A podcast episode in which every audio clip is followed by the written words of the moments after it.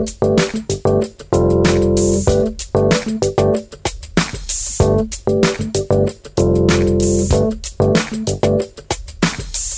to the Diversity and Inclusion on Air podcast. This podcast is a program of the American Association of Veterinary Medical Colleges Diversity Matters Initiative. The podcast explores various issues related to diversity and inclusion in the veterinary profession and provides the AAVMC an opportunity for to offer ongoing diversity programming to our member institutions as well as all veterinary professionals. My name is Dr. Lisa Greenhill, and I am the Senior Director for Institutional Research and Diversity at the AAVMC. So, have you ever been talking uh, to someone about race or racism, discrimination, or any of those kinds of thing related topics? And the other person in the conversation said, You know, I don't even see race. I didn't even notice that you were, like in my case, Black. Um, but in any case, insert non white race or ethnicity parenthetically, right? You didn't even notice. Um, or have you heard someone say, I don't care if you're Black, white, green, purple polka dotted, even though purple polka dotted people and green people, to my knowledge, don't exist at this time. Um, those folks may embrace knowingly or not the idea of social color blindness. On today's show, um, we're going to unpack this ideology, why it's harmful, and why it really only serves to uphold white supremacy. My guests for this conversation today are Richard Barajas from University of Wisconsin Madison and Melanie Reagan from Cornell University. Hi, how are you both? Hi. Hello, doing great. Great, great. So, um, as is our custom on the show, I'd like for both of you to kind of tell us a little bit about yourself. So, Melanie, why don't we start with you? Hi, well, I'm Melanie Reagan. I am the Assistant Dean for Inclusion and Academic Excellence at Cornell University's College of Veterinary Medicine and the director of a recently launched program in the uh, college called the Dean's Leaders Program. Great. And Richard? Well, uh, Richard Barajas, uh, he, him pronouns. I'm the assistant dean for diversity, equity, inclusion uh, at the University of Wisconsin Madison School of Veterinary Medicine. Uh, and and I always like to to say, so I was born and raised in Sterling, Illinois, um, but I grew up in Mexico City. So spent my mom was from Mexico City, spent a lot of time in Mexico City, and I think that encapsulates uh, my experience very well. So, just a little bit about me. Very cool. Very cool. So now that we've gotten those introductions, and now we can talk about the I don't even see color comments. So, Richard, why don't we start with you? What is social color blindness? What is it? What is this ideology that folks uh, really kind of embrace without actually knowing that they're embracing it? So it's really kind of this ideology, right? Of, um, you know, we talked about it's like, I don't see color, I don't see people on the street. It's like, well, I don't see difference. And it's like, wait, but wait a minute. But you're missing an important part of who I am, right? If you're not seeing this. And I think it's a way for people to say, well, I'm not biased, I'm not racist, I'm not prejudiced. Like that's really the proxy, right? That they're trying to say, uh, instead of kind of realizing but society is right? And so um, if we're not if we're not seeing these things if we're not not seeing these differences um, we're really missing a whole lot right? And we're missing a lot of who we are as individuals and we're missing a lot of the systemic structures of inequality that exist right? And not really addressing that. So yeah. just a quick quick version. So yeah so that's you know it is kind of this proxy right? Um and so so melanie and i'm sure i'm going to assume that all three people on this call have heard at some point or another some variations of the sentences that I said earlier, right? So, so Melanie, um, you know, I'd love for you to weigh in on on kind of you know social colorblindness. Um, you know, anything else to add to to Richard's kind of description? Uh, not much. I mean, I think that's he did a really good job, um, and I think a lot of it goes towards just wanting to say, I am not a part of perpetuating what we know to be true, right? And so if I don't see your color, the thing that we do know, right, um, is a part of our experience, then I am not perpetuating that. But, you know, the definition of blindness is not seeing. And so unless you are that, you do see that, right? And um, so what I hear oftentimes in terms of social color blindness or racial is that I'm really disengaging from mm-hmm. right what it is that I know because I can see. It just makes me uncomfortable to acknowledge and to see it. So I'll I'll focus on the other aspects of you that I think are are um, you know less are more comfortable. Yes, yes. Those things that, um, you know, when you start kind of looking at the literature around, you know, racial or social color blindness, it really is about, okay, well, I'm really going to focus on the ways that you are like me versus the ways that you aren't. And and so, you know, the most obvious thing then becomes race, right? And so if I'm not going to do that, and then I'm going to focus on all the things that are make us um, similar, the commonalities, that's that's in theory great on the surface, right? And there is an important component of life um, that we should focus on the commonalities, but. The, but with this particular ideology, the other piece that's not said is I'm looking for the ways in which you carry whiteness right? Um, so, you know, and how when we unpack it in that kind of way, it's really uncomfortable. It makes it more uncomfortable. right. Yeah. Yeah. And I think just to, to jump in quickly, then when you put that in the context of of the US, right? Of the United States and kind of this ideology, this American dream, whatever you want to call it, of but we're all just created equal, right? We're all the same, and and we all in what inalienable rights and kind of constitution and all that type of stuff. And it's like it's easy to just like, but no, like see, we just hear this from from birth, right? As as Americans, if we grew up in this country of here's why we're great as the United States, because we mm-hmm. don't see difference. We're we're all the same, we're all equal. And it's it makes sense of why people make that connection, right? And why we hear this so often and in, in our day to day. And oftentimes it is our day to day, right? In the work that we do of like, but no, I'm just trying to live up to the ideals of the country. And it's like, yeah, yeah but you're missing the how the country was founded on. Yeah, yeah. so, so, yeah, I mean, and and so Melanie, you kind of really kind of started to to really dig into that discomfort piece. Um, and so, you know, why do people really why do people choose this path to kind of i guess take on or rather avoid taking on racial issues around social justice racial equity social equality all of those kinds of things? I think it's layered right? And it could be that they don't even know they're doing it right? It just is they have good intentions. I want to in their minds i think dig deeper right? And mm-hmm. deeper is for them not seeing color but that is kind of diminishing, right? All of the other aspects of who that person is, because as people of color, we wear it and everything that we do, where we live, how we eat, you know, everything about us is determined by our color. Um, I think also they try to equalize, right? Especially if you're from the majority population, let's equalize this interaction by removing your color. But that doesn't uh, help either because we're not sharing um, experiences, right? That can enrich both of our our mm-hmm. lives and experiences. Mm-hmm. So, is social or racial color blindness inherently bad? What's what's problematic about it aside from the fact that you know it is la la la la la la la I don't see these things you know what makes yeah, it bad?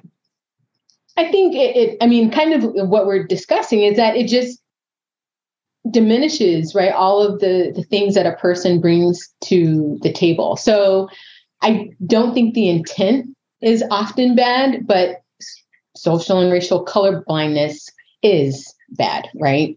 Um, and usually it's not people of color saying it right? It's it's the other way around because we acknowledge that those differences, um, whatever they are, cultural, uh, color, mm-hmm. um, make us who we are. And so the intent often is not bad, but I think that the impact of mm. the comment is. Thanks for that kind of distinction between impact and, and intent. It's something that we talk a lot about in social justice work that yeah, we know that you didn't mean it, um, but I need you to focus on how it landed, right? Richard, it looked like you were about to say something. no, I was just nodding yes, impact versus intent, right? There's lots of discussions around um yeah, it wasn't my my intent to have have, you know, this term. I'm just trying to to treat everyone equally. It's like, okay, but what are we actually saying? What's the impact on people and, and individuals that's crucial to to the work that we all do? So so what is the real impact? I mean, certainly we know that that there is um, uh, the immediate impact of being felt like, oh, okay. I mean, when I was growing up, I'll be shocking to people, right, that have are, are, familiar with the show. I'm so blunt. Like my parents were not glass makers. Like they, like there's a whole like situation going on right here. Um, but when you kind of look at some of the literature, um, you know, what does some of the, the, the literature, I guess, say about what this impact is? Yeah, I can I can add to that. And so really, and it it makes sense when you start to connect the dots, right? And so if if we have this ideology of like, oh, well, everyone's equal, everyone's the same, I'm not seeing difference, I'm not seeing race, well, then you're also not seeing the system that that we all have to participate in. And so if I don't see that you're a Latino person, it's like, well, you're not seeing then all the barriers that exist in the country just by growing up Latino, right? Like if you look at all the data and access to healthcare and access to opportunities and access to all these different things, it's like, well, then you're also ignoring that and if we're ignoring that that means we're not addressing it right? And so at the root cause we're not fixing any any of the societal structural issues that that we're all trying to address and fix. And so so yes it helps us kind of avoid this conversation of race but it makes us avoid this this conversation on a whole lot of different levels. I don't know melanie if you had anything to add there I'll, yeah, I'll just kind of expand on that because I think to get even more specific, right, we see the impacts of this in the educational system. You know, younger children being punished, particularly Black children, right?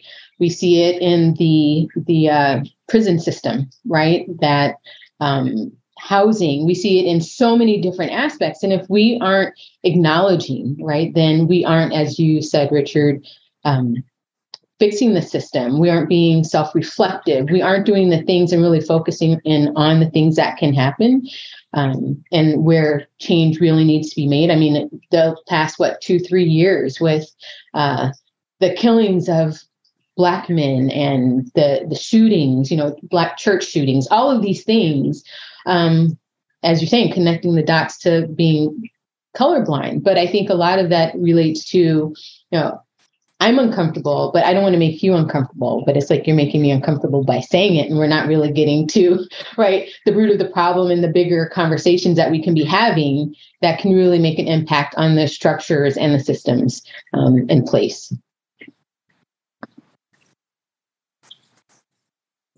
Uh, yeah, so you know, when we also look at the the a lot of the literature is certainly talking about these things, like you know, uh, it means that folks aren't seeing um, or not valuing the diver- what diversity brings to the table, right? Um, um, if in fact you don't see color, and and that's kind of a, a large scale kind of thing, like you don't see race, you don't believe in race, and and it's rainbows and flowers, then you can just hire anybody off the street. It really doesn't matter because you're going to get the same thing, right? We're all the same. And so, um, but when we talk about kind of this socialization, we also find, especially like, you know, um, uh, um, there's some really great articles on parenting and the socialization of colorblindness in children.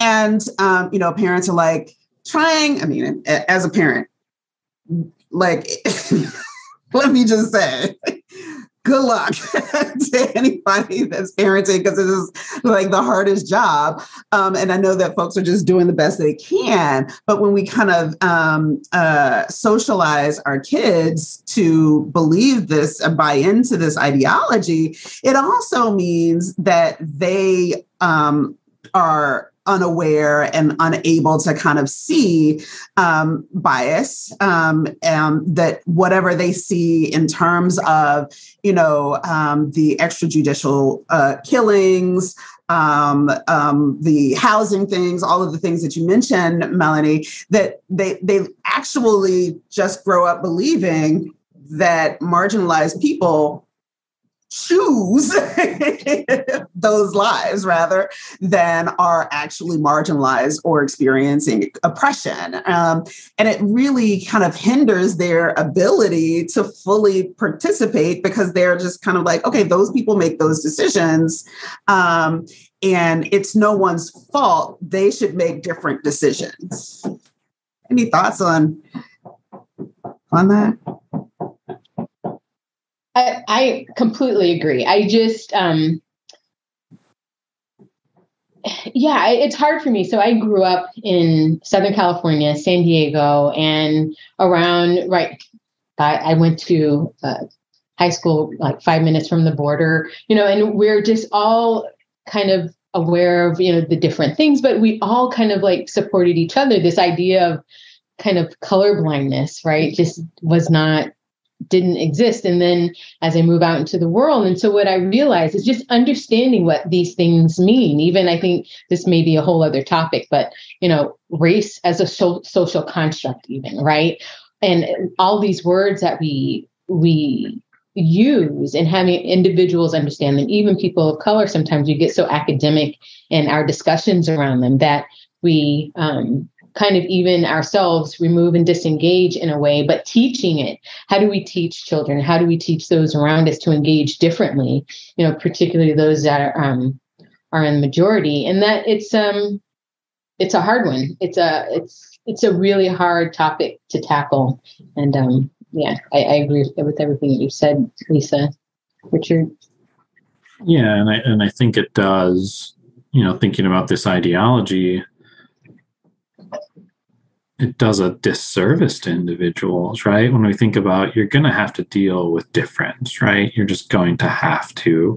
And so when we to to localize it, right, to think about our our veterinary medicine environment and the students that we're working with, like for me myself, like how much more additional work and development could I do if our faculty or staff or students are in this environment already knowing that no, you know, color blindness is is is a bad thing and like all these systemic things exist and we need to work on them. And um it's not just because people don't work hard enough that they're not in veterinary school right? All those things. Like if that if that framework didn't exist like how much more progress can we make right? Just off of off of that. And so um you know, we often think I'm not a parent, right? But I, I can imagine as a parent, you want to to to make the world as as easy for for your child as possible. And you think oh well this is the way to do it right? Like you just don't see difference. And it's like actually you've done the opposite right? You've made it harder because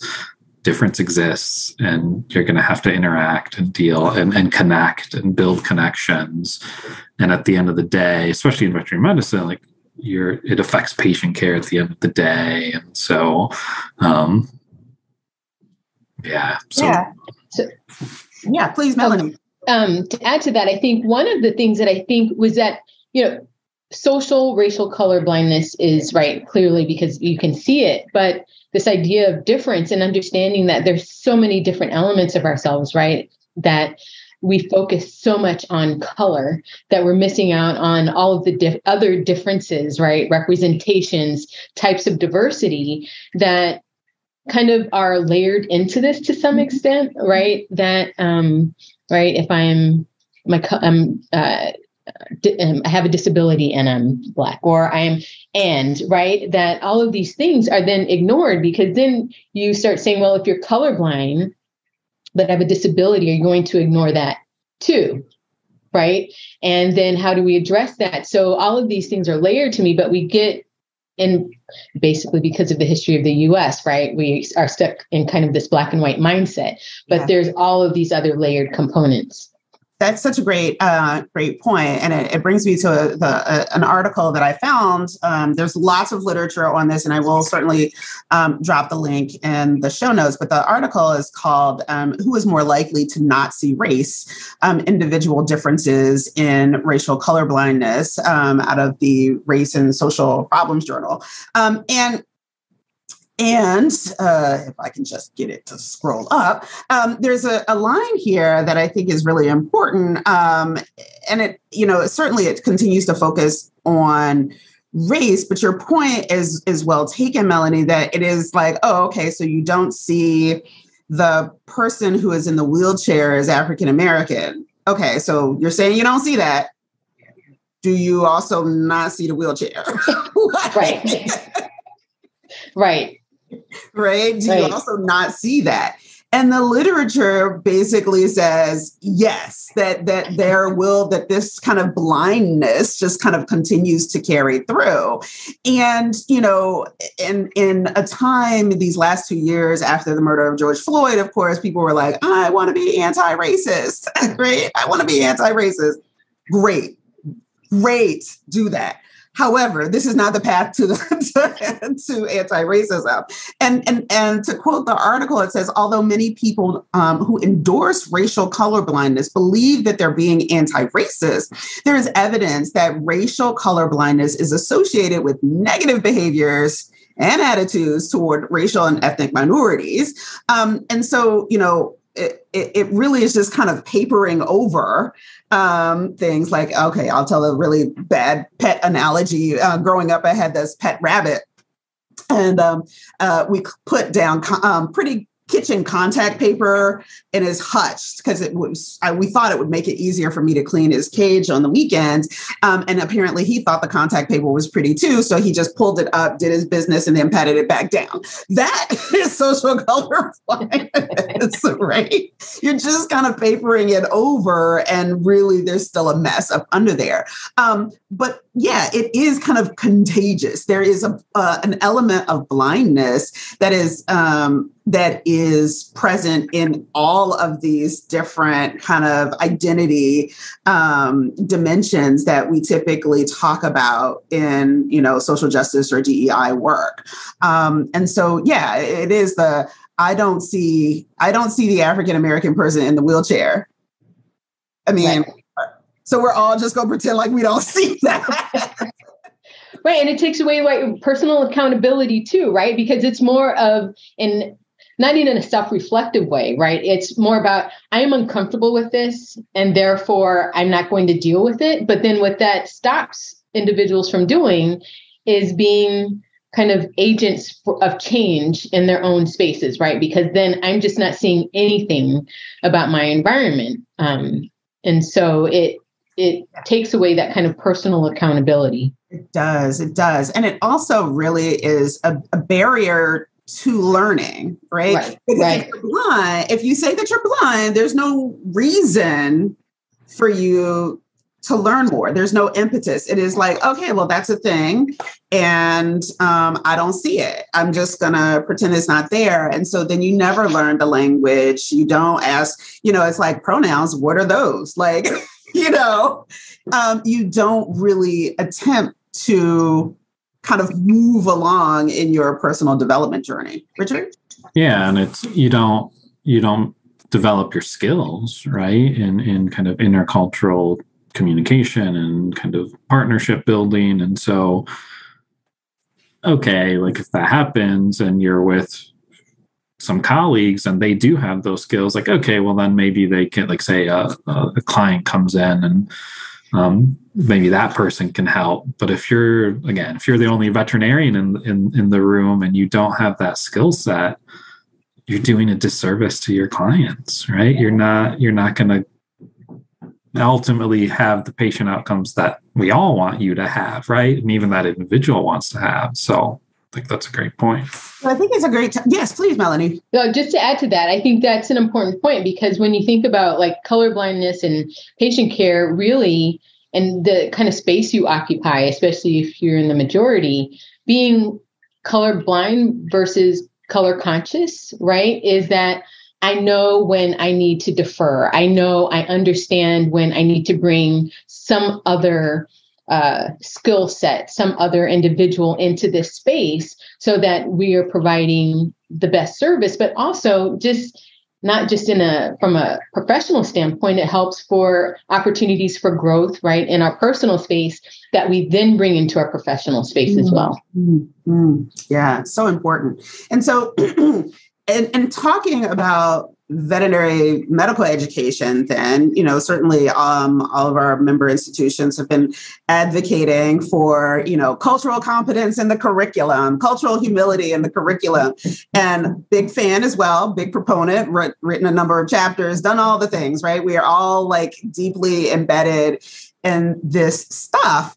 Um, and you know when i started talking about the problems around color blindness a few years ago, people were like, why is that a problem? And, and how does it fit into like, how is that different from cultural competence? Like, if I see everybody, you know, air quote, equally, and I see everybody as, you know the same whatever whatever their whatever their benchmark same is right? Because there still has to be a benchmark.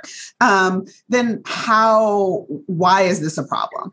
Why is this a problem? And so um, for folks that are watching and we have a lot of people watching today live the chat is open um, but i wanted to, to to get both of your reactions to a graphic. I don't get to do graphics that often on the show and don't worry if you are a listener you will uh, i will link to the graphic um, uh, in the show notes. But this is kind of the continuum for cultural competency and it goes from cultural destructiveness to cultural proficiency. And however we all think about i mean i know i don't know a dei professional who doesn't have a, an opinion and perspective on cultural competence model models. Um, but I just kind of wanted to bring everybody's attention to the fact that cultural blindness is on the continuum and it's before cultural pre-competence. So, you know, it's it's it's what I call like, you know, discrimination not light, but you know, um, you're almost to almost there of getting out of the bad part.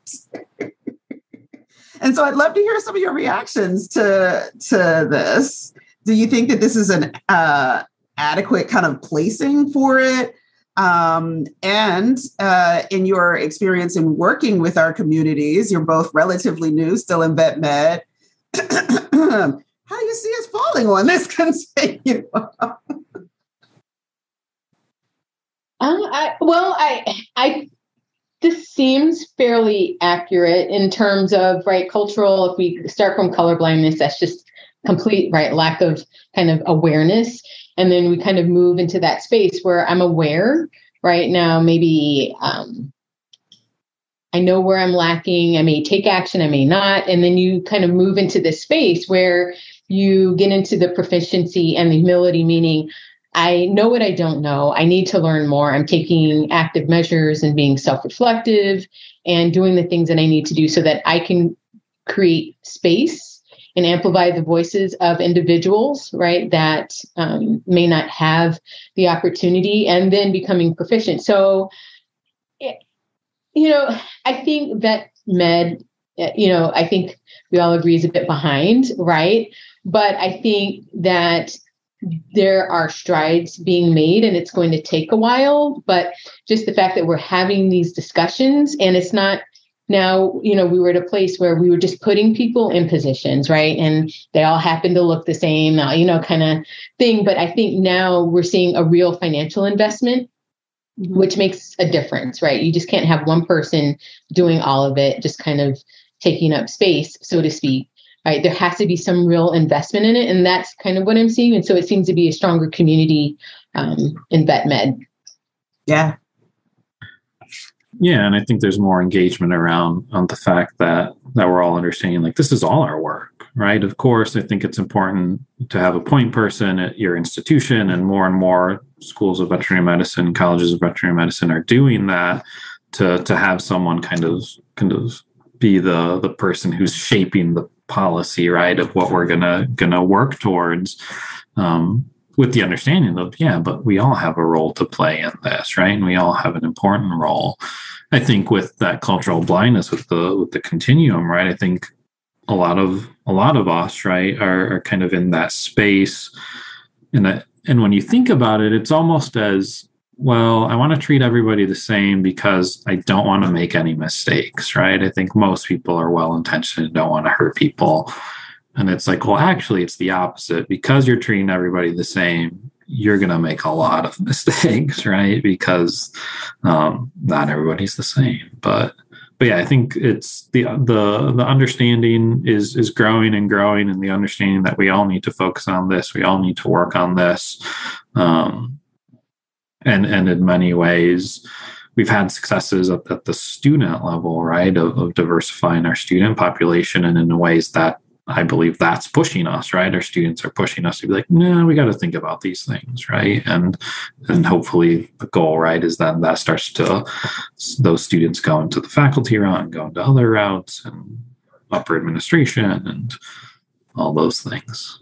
I, I want to point out one thing that you you said, um, Richard, where you talked about kind of the, the policy development piece, right? Yeah. I think it's really important for folks to understand that if you're embracing this kind of um, colorblind ideology, know that that that is going to show up in your decision making. Right. It's gonna, it's not just a oh Richard and Melody, I don't really see your color. It's different, and um, but you're gonna actually develop policies and procedures that um, don't um, that don't uh, acknowledge people, right? right? Um, that don't um, that that don't acknowledge people that um, actually um, double down on any existing inequities.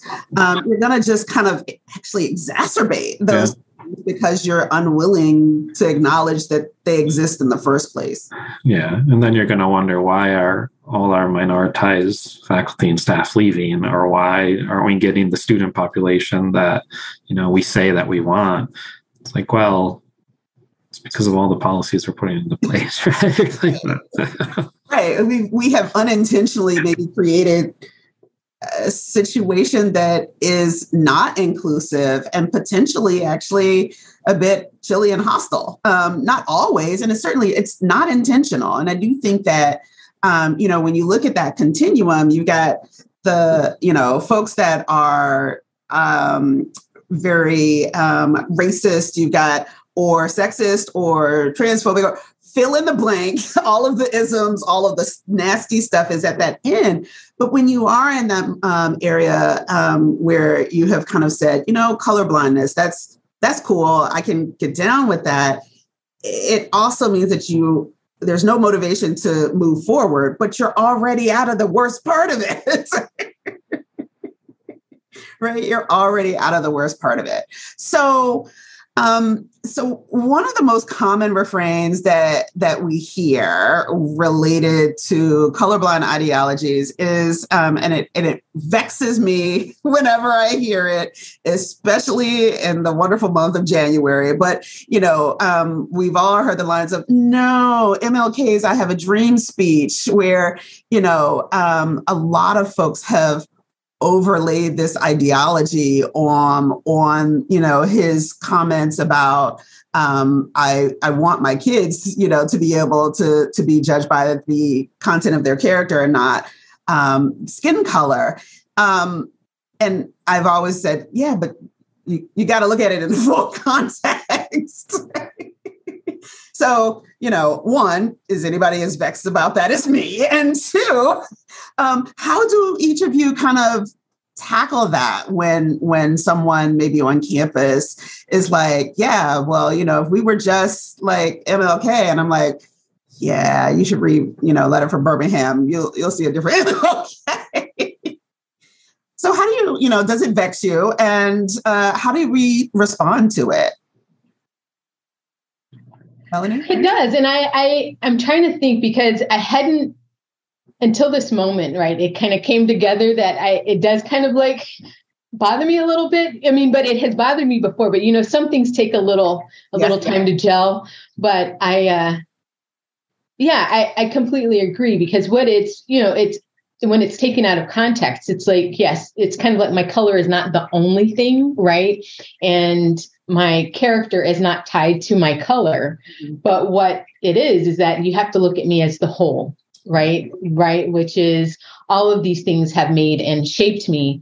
Um, how I don't have a really good answer at the moment for how to address it, right? Other than to explain it you know, or to kind of work against that through conversations, dialogue, putting myself in spaces that I hope I'm approachable and that these conversations and shifting kind of the mindset, right? Um, that, um, yeah, that we are more than a month or we're more than a day or, you know, one versus the other and realizing that no matter who you are, right? If you're you're rural and white, that has shaped you, right? Mm-hmm. If you are black and from somewhere, that has shaped you in some way. And so, kind of getting past this kind of black and whiteness, right? And versus color versus character, when all of these things together are important and seeing um, everybody as a whole and yeah. right, not different. Yeah, and I think it's more getting at. I think a lot of times there are a lot of associations where it's like if you're this skin color, okay, redlining, I'm not going to have access to housing, right? And so, like, eliminating that is kind of just the first step. Like, okay, at least my skin color alone isn't limiting my access to to mortgage loans, right? Like, that's a big deal. Um, but then, like in the big picture, it's like, well, we're never going to get rid of different experiences, and they're all valuable and they're they're super important, and they've made us who we are, right? But really what what we're trying to look at and and with Dr. King's quote right is but I want to make sure that those different lived experiences aren't the only reason why I have lack of access, right? Just because I've had, I grew up in a rural area means that um, I can't have access to X, Y, or Z, right? Like that reason alone shouldn't limit your ability to succeed as, as an individual in this country right and, and thanks for bringing up um, role this is a um, you know um, our applicant pools roughly about 20 to 25 percent rural in any given year. Um, and you know i'm always hearing well we need to recruit more rural kids. And and i'm like you know, and they're like, instead of all, you know, it's never like in addition to, but it's usually in a, instead of, you know, um, racial, ethnic, minoritized folks or um, LGBT folks or whatever the, the, the categories might be. And I'm like, okay, so let's break that down. Um, so one, um, you know, uh, uh, what is it about students from rural backgrounds that you're looking for? Well, they have a unique li- li- um, ex- lived experience. Ding, um, you know, they have a unique li- lived experience, and I think that you know they might be more interested in practicing in you know rural areas because they're comfortable. And I'm like, yeah, you know, um, there might be actually something to that but the other piece of it is that the demographics and i'm often telling people i'm like when you look at the applicant portfolio of the average student from you know um, rural background and the average student from urban inner city background um, the profiles are almost identical. There's usually just one thing that's different, and it's often race. Um, they're they're still um, more likely to be lower income. They are more likely to be first generation. They're more likely to have had um, you know, some type of limited access. Um, their high schools or whatever don't are less likely to have, you know, AP and uh, IB pro. All of these things, right? They're almost the same, and so it's like, okay, well, so you get that there's a lived experience thing that we're looking for over here. There's also a lived experience thing that we're looking for over there. It just, you know, is presenting a little bit differently. Um, do you have those kind of conversations with your admissions folks?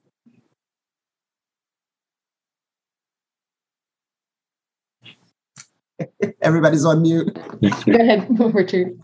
Yeah, so I think it's trying to have more of those conversations of just one eh, because then it also rolls into like the implicit biases right oh, yeah. you have and it's like oh well i don't see this over here but i see why the lived experience over here is important right like just how you're mentioning lisa and so and even it's like this is a barrier that we have to keep trying to to self-reflect on right like and, and just bring that awareness as a committee bring that and say why are we looking at the criteria we look at? Is it valid to look at this criteria? That's why I think a lot, a lot of us as schools have gotten rid of right standardized testing, right? Saying like, well, this isn't really as useful as we thought it was, and it's not really giving us anything that that it's creating more barriers, right? Mm-hmm. More than anything.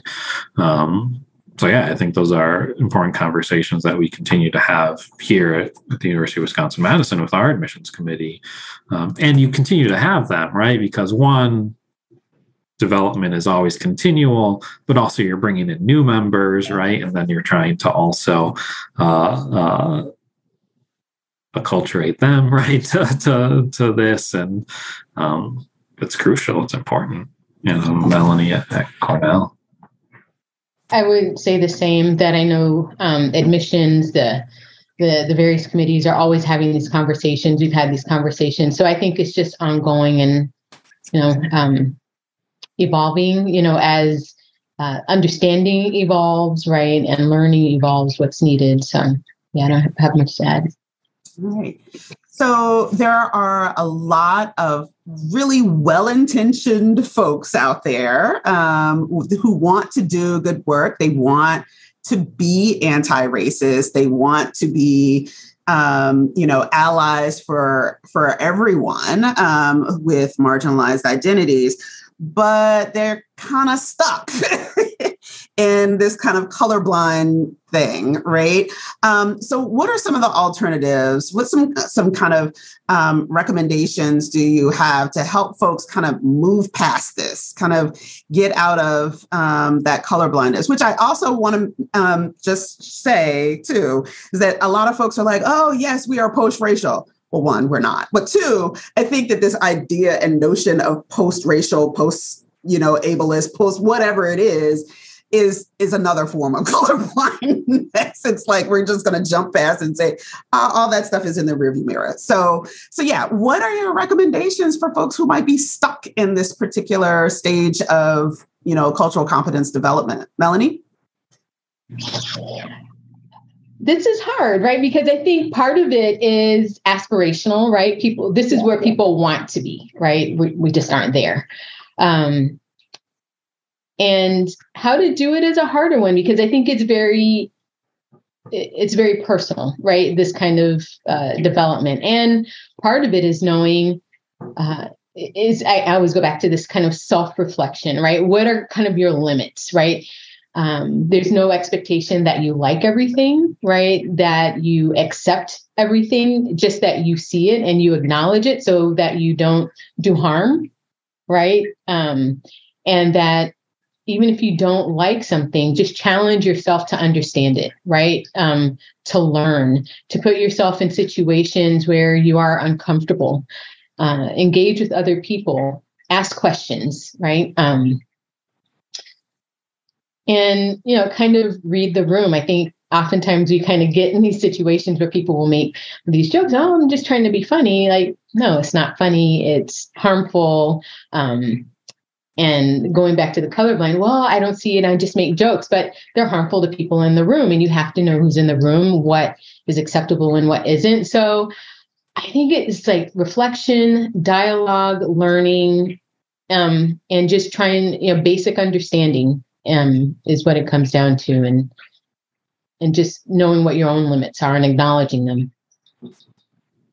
Yeah, I think putting yourself in situations where you're listening far more than you're talking right i think for um, a lot of us in this this vet med space we're used to being the expert, right, in whatever it might be, and whatever my field might be. And so I need to talk more than I than I listen because I'm the expert in this. And in this work, there are no don't no no experts, right? It's it's we'll go in and listen and put yourself in situations that you're not comfortable in and don't talk when you're in those situations right like just listen and hear what people are saying and try to process it and try to then self-reflect on well why might this individual think this way and why do i think the way that i do if you if i'm thinking differently and kind of breaking down my own experience and my own process and reaching out to your resources right? Like we've said a, a lot of schools of vet med now have a position such as ours and it's like well reach out to that like that's i'm i'm always happy to come and talk and chat with people individually one-on-one or in groups and try to kind of help people and, and learn together and search you know we all have professional development opportunities and i think we all fall into the habit of well this is what i like to do and this is where i'm comfortable and so let me do that right? If, if i'm a cardiologist let me go to this cardiology conference and of course yes that's important. You need to learn what's on the cutting edge and what's coming up and sure one of the silver linings of kind of this this increased focus on diversity equity inclusion is now whatever conference you go to there's going to be a track that's dei right and so like make sure you do that make sure you participate in that um, in kind of even the more uncomfortable spaces. Uh, perhaps for some individuals, is like, I like to go to the National Conference on Race and Ethnicity, right? And so it's like, okay, something that you're like, yeah, I'm totally uncomfortable here. It's like, go do it, participate in it once, and you will learn something, right? You you will gain something from it. Um, it doesn't have to be every single year because again, we have there's there's lots of goals we all have, but every now and again, try try something uncomfortable. Stretch. Exactly. exactly. Yeah, stretch. Um, I think that is also important for folks to know, and I've done shows before on um, microaggressions, but um, you know, when I hear someone go, "Oh, Lisa, I don't even see color," and I'm like, oh, well, there was a microaggression that just flew right on, flew right on by, flew just like a, you know, bee, just buzzed right on by. And I'm like, okay, so, you know, um, i am getting ready to ask. So, you know, for those of us who are on the receiving end of these comments, or, you know, the why don't you just want to be like MLK? And I'm like, I really do want to be like, okay. Um, but but not quite in the way that you're interpreting it um you know there is this moment of of harm. There is a moment of harm right? That is kind of that microaggression. And it's and, and we know that microaggressions are are rarely intended. They're kind of usually like these flip comments and um you know but um, I am also very aware that we are living in an environment where um, um, it feels like almost everyone is more reactionary, right? So, so, and I'm not saying let all the microaggressions slide. I'm not saying that, but you know, um, what are some some tricks of the trade, I guess, in terms of re- reacting in those moments? in, in ways that are um, that don't escalate, but also ways that um, that demonstrate that there is some harm done in those in that moment and not kind of this blame thing but there there's these moments of accountability right so so folks on the receiving end of the no color declarations what advice and counsel can you offer them in their interactions besides flying off or going to Twitter or going to TikTok or going to wherever. Melanie. This is you know it's hard and i think that it really depends right on circumstance environment where you are. Pers- personally i'm probably a little more blunt and right um in how i would address it but you know in depending on where you are and how much you value relationships, right, with that person or in the group, whatever it is, um, let it slide because oftentimes we're put in a position of always having to teach, having to, you know, bring someone along. And so we have to make the decisions about whether we want to do that, right? Is it worth our time and effort, or do we just let it slide and keep it moving, do something else, or address it in an email?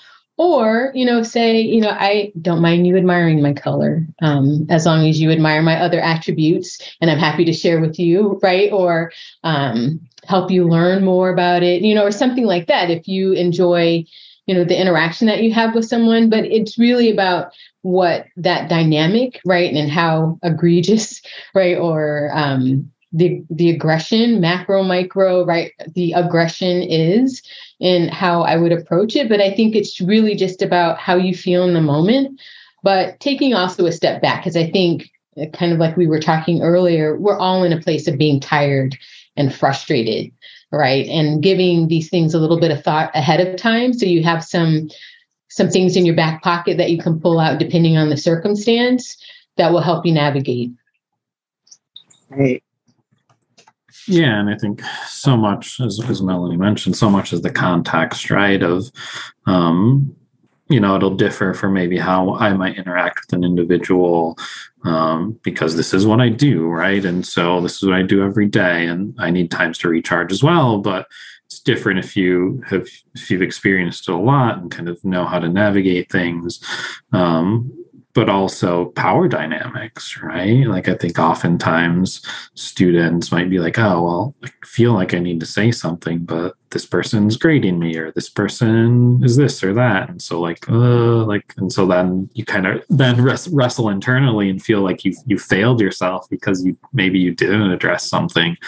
And if you don't address something like that's that's okay too, right? At the end of the day, you have to take care of yourself and put yourself in the best position um, because if if if you burn out then you can't you can't advance the work right? You can't advance the cause. But i think it's important to say like oftentimes it, it can be little things and be like here's a podcast for you to listen to right? Or a youtube video. Here's dr greenhill did something on this. Here you go. Can you watch this at your own leisure? Right? And then then maybe we can discuss or um, want to and as you build those relationships you can have more and more conversations so i had to just uh, the tough thing is sometimes it's just like okay this is really harmful and really hurtful and like just something has to be said in the moment. It doesn't have to be this big escalation just kind of like hey that wasn't very cool and we'll circle back around to this but i just needed to kind of point this out and say um, this is creating maybe more harm depending on who else is kind of in the environment right? So it's it's a tricky thing because there isn't a a plus b you do c right? Like there's just so many permutations context matters so much. Uh, and i think that's what makes this work hard right? It'd be easy to be like oh here's the 15 things you shouldn't do right? And as long as you don't do this then we're good. But um it's it's, it's a hard thing to address. Yeah yeah. Um, uh, but really great advice you know um, proximity. How how close are you kind of emotionally invested with this person? Um, you know is there a power dynamic? And if there is you might actually want to deal with this later on email. Like hey this thing happened and didn't really make me comfortable. And um, you know i think that that the thing with microaggressions also is that um, because they tend to be these kind of cumulative paper cuts. We think about them, you know, I tell people, I'm like, yeah, 17 hours later, it still might be on the brain. And by then, like, you're really pissed, right? And so, um, but it might not be in the moment. Um, so, you know, pick and choose. And the saddest thing that I tell people is if you choose not to deal with it in that moment, unfortunately, there's so much work for all of us to do you'll probably get another opportunity to, to practice tomorrow. Um, you know, but but um, one thing that I did uh, want to mention, and I think I've mentioned it on the podcast before, there are a few folks in my life that um, know I love this particular TikToker. Her name is Claire. Um, and her account is Clarabelle CWB, uh, C L A R A B E L L E C W B. Anyway, Claire, Clarabelle, um, takes uh, microaggressive behavior um, and um, she takes all of the things and really flips it, right? So, what if folks of color were the dominant culture And so she acts out these scenarios. They are hilarious, and they're hilarious because of how close to the truth they actually are. But just again, with um, you know the cast of characters kind of flipped around, and I and I share it with a lot of folks because it's sometimes so hard to see yourself like in that other position to kind of see how that might land um, to kind of really um, um, try to connect. And i and i oftentimes uh, recommend clarabelle because her her uh, take on these things is it's very ironic it's you know funny um, but it really hits hard um, in terms of um, oh this is oh, that's what that sounds like coming out of my mouth. That probably I probably shouldn't say that again. now that I hear it like kind of more directed, what if it were directed at me? I might actually be able to kind of wrap my head around um, you know, what that means. So great discussion. Um, any parting words for the folks? I, I think you made an excellent point of just trying to find opportunities to put yourself in the other person's shoes, right? And figuring out how you would experience it. I think that's that's great. Yeah, and I'll just I guess parting words say, um, yeah, this work is hard, right? Like this work is hard. It's going to take a lot of effort. Um, if it was easy, we wouldn't be having these discussions. And so, um, thank you to all of you to keep trying, right? Keep listening. And if someone says, uh, I don't know if that's what you were trying to say, or if that's the intention of, you know, that you're colorblind, I think this might be a little misinterpretation. And like validate those people, right? Listen to them, ponder it, process it. Don't have the immediate reaction of like, but I'm not racist, and so whatever, right? So um, keep doing the work. Uh, I thank you for it. You know, that's that's what we're here to do. Yeah. All right. Thank you for having yeah. me, us. This is yeah, great. Thank you, Lisa. Thank you, Melanie. Thank you. All right, everybody. This has been another episode of AAVMC's Diversity and Inclusion on Air. To my guests, Melanie and Richard, thank you so much for uh, joining me for this really great discussion. Uh, be sure to subscribe to the show on your favorite podcast app and like us on Facebook. We're at AAVMC's Diversity and Inclusion on Air. And uh, we've got a lot of great shows coming up uh, uh, through the end of the summer. Um,